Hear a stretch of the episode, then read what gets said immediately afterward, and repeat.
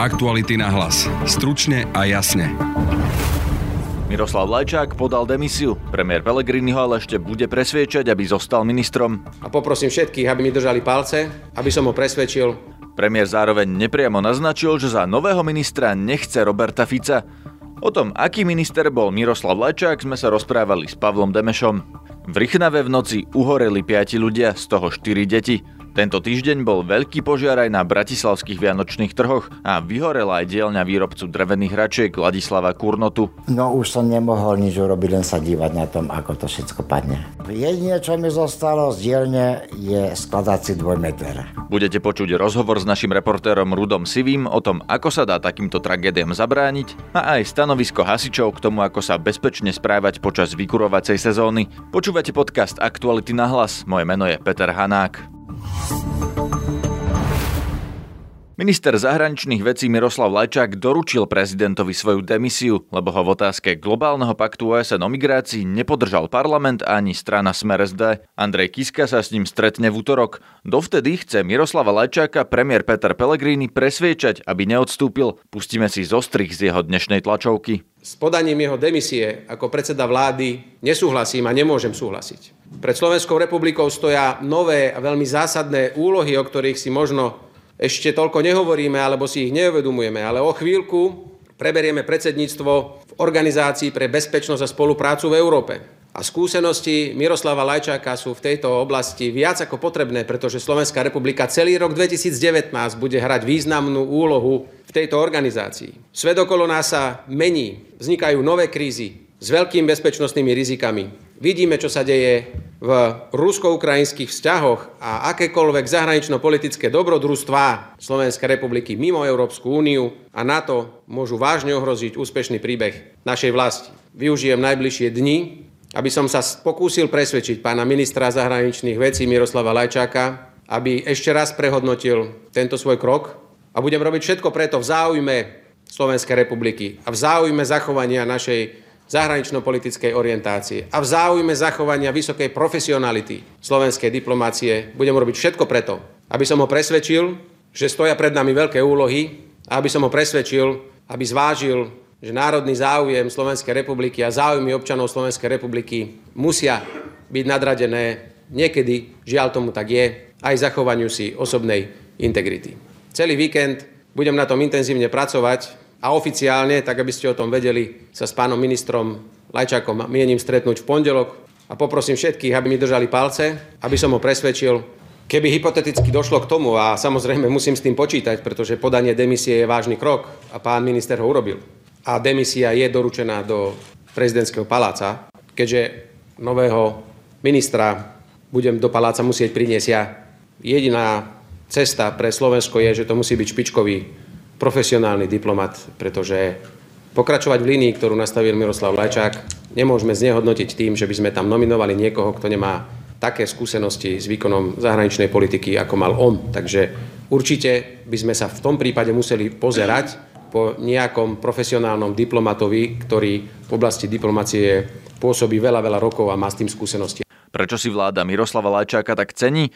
Kolega Martin Slis sa pýtal ex-ministra zahraničia z čias Československej federácie a neskôr zahranično-politického poradcu prezidenta Michala Kováča, Pavla Demeša. Pán minister Lajčák, z vášho pohľadu, aký on je teda diplomat? Tam. Určite jeden z najlepších európskych diplomatov. E, je to človek, ktorý za tie za tých zhruba 30 rokov sa vypracoval z československej, slovenskej diplomácie na medzinárodnú triedu a dokázal to nielen v slovenských diplomatických službách, ale aj na Balkáne, no a napokon teraz v tom OSN, kde mm. rok predsedal e, valnému zhromaždeniu OSN. Skrátka Miroslav Lajčák je človek, na ktorého, ak používame občas, že či máme a nemáme byť právo hrdí, si myslím, že na Miroslava Lajčaka môžeme byť hrdí ako na veľmi kvalitného diplomata. Aké vlastnosti musí mať diplomat, aby sa dostal tak vysoko, ako sa dostal Miroslav Lajčák? Predovšetkým musíte rozumieť profesii, musíte rozumieť systému medzinárodných vzťahov, musíte vedieť čosi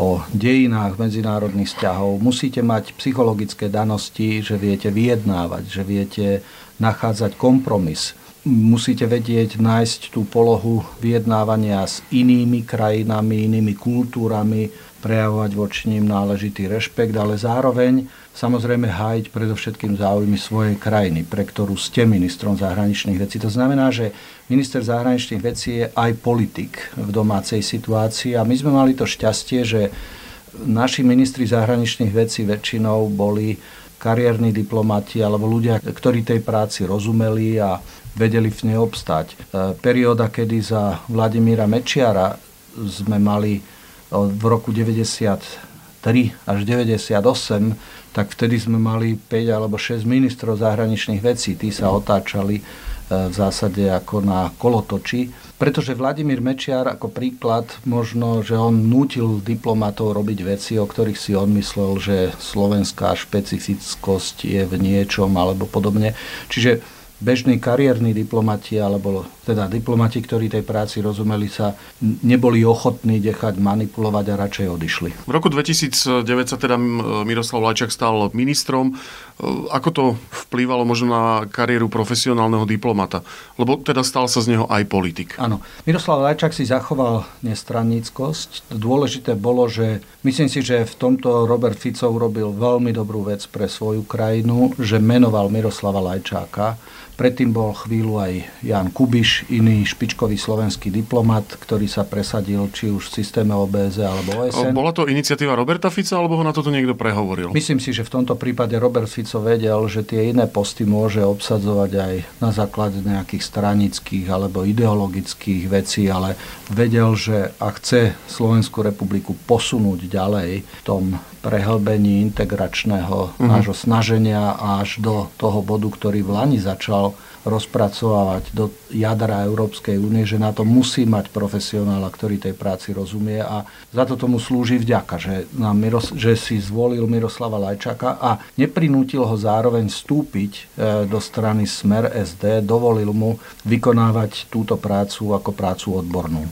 Napriek tomu ale Miroslav Lajčak sa objavil na predvolebných billboardoch, čiže dá sa ešte hovoriť o zachovaní nejakej si nestraníckosti? Myslím si, že toto... A dokonca v dosť vyhrotených časoch, teda Áno. ako chránil Slovensko a podobne. Myslím si, že tento konkrétny krok asi určite nebol pre neho jednoduchý a predpokladám, že ani nie je až tak hrdý na tie obrázky, v ktorých sa snažil chrániť Slovensko voči migrantom a voči bruselskej administratíve vtedajšej, ale napriek tomu Miroslav Lajčák aj v tých ďalších rokoch ukázal, že je to veľmi kvalitný slovenský diplomat. Je toto nejaká škvrna na jeho profesionálnej kariére? Nejde len o tie billboardy, ale on neskôr musel aj vysvetľovať postoj Roberta Fica.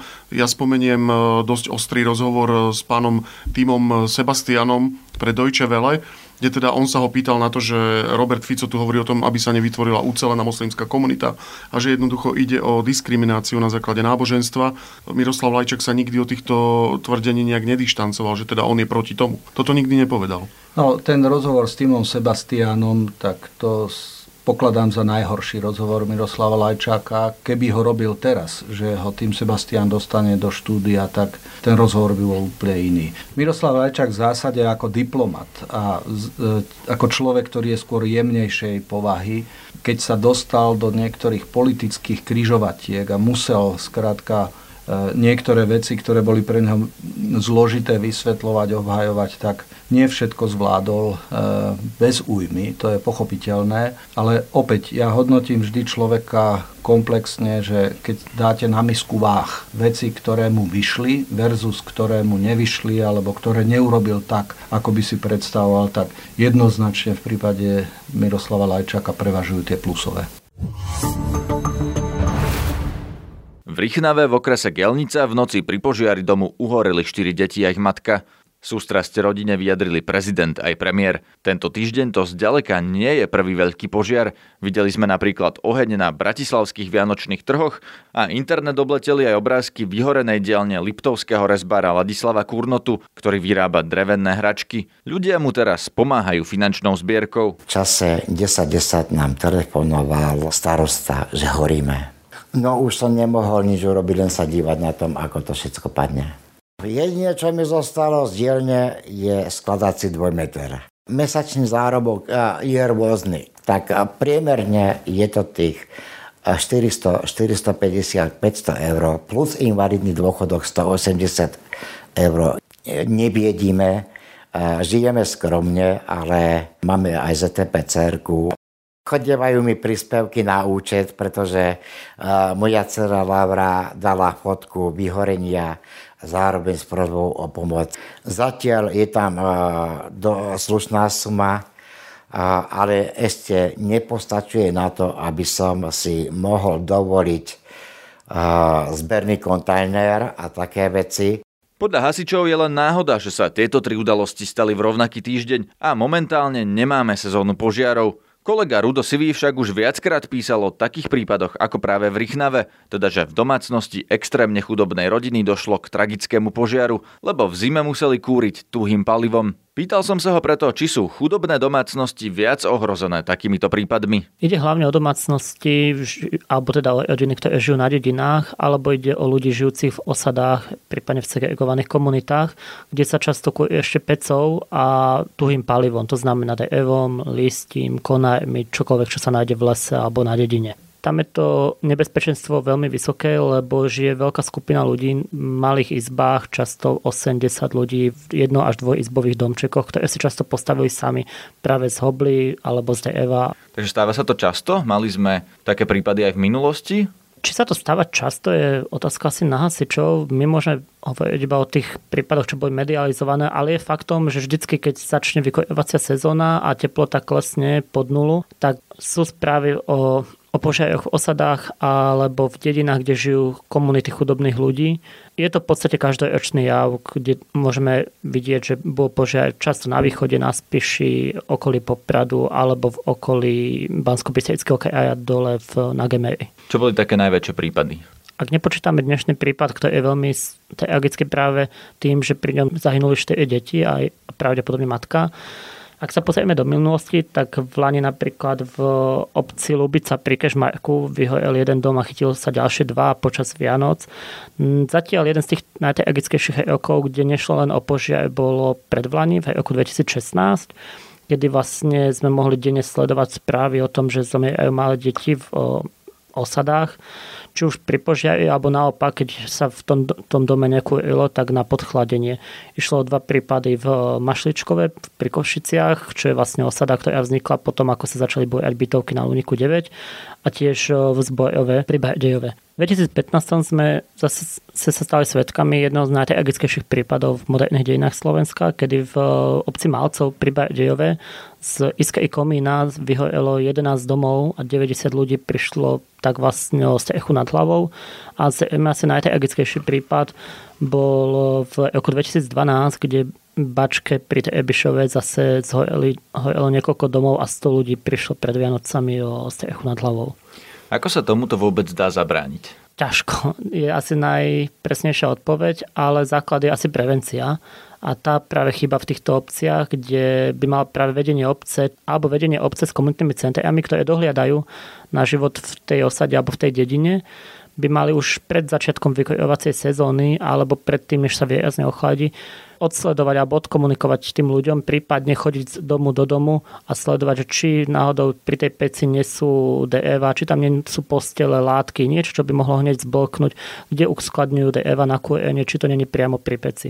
Takže na týchto ľudí v tých eh, chudobných oblastiach majú dozerať sociálni pracovníci? To by bol najideálnejší stav. V podstate tak sa aj uvažovalo. Napríklad v roku 2016 vstúpila do platnosti novela zákona o rodine, ktorá napríklad umožňovala vstúpiť sociálnym pracovníkom rokom s povolením súdu do obydlia, aj keď s tým otec alebo matka dieťaťa nesúhlasia. Dovtedy to nebolo možné. A napríklad sociálni pracovníci alebo zamestnanci obecného úradu či miestneho alebo mestského úradu môžu tak prísť do domu, do bytu alebo do chateče a pozrieť sa, kde spí dieťa, či nespí blízko PC, či nie ohrozené, lebo práve deti sú najčastejšími obeťami týchto požiarov. To bolo Rudo Sivý, reportér Aktualit. Hasiči dnes vydali odporúčania ohľadom vykurovacej sezóny. Najčastejšie takéto požiare vznikajú vyhorením sadzí. Odporúčajú kúriť len správnym palivom, teda nie odpadom, plastami či inými vysokohorľavými látkami. Treba tiež pravidelne čistiť a kontrolovať komíny a neskladovať žiadne horľavé látky pri krboch alebo kachliach. To je z dnešného podcastu všetko. Počúvajte nás opäť v pondelok. Nájdete nás aj na facebookovej stránke podcasty Aktuality.sk, cez iTunes, Spotify, Soundcloud, Podbean alebo Google Podcasts. Na dnešnej relácii sa podielali Petra Mikulajčíková, Denisa Hopková, Peter Bardy, Martin Slis a Rudo Sivý. Zdraví vás, Peter Hanák. Aktuality na hlas. Stručne a jasne.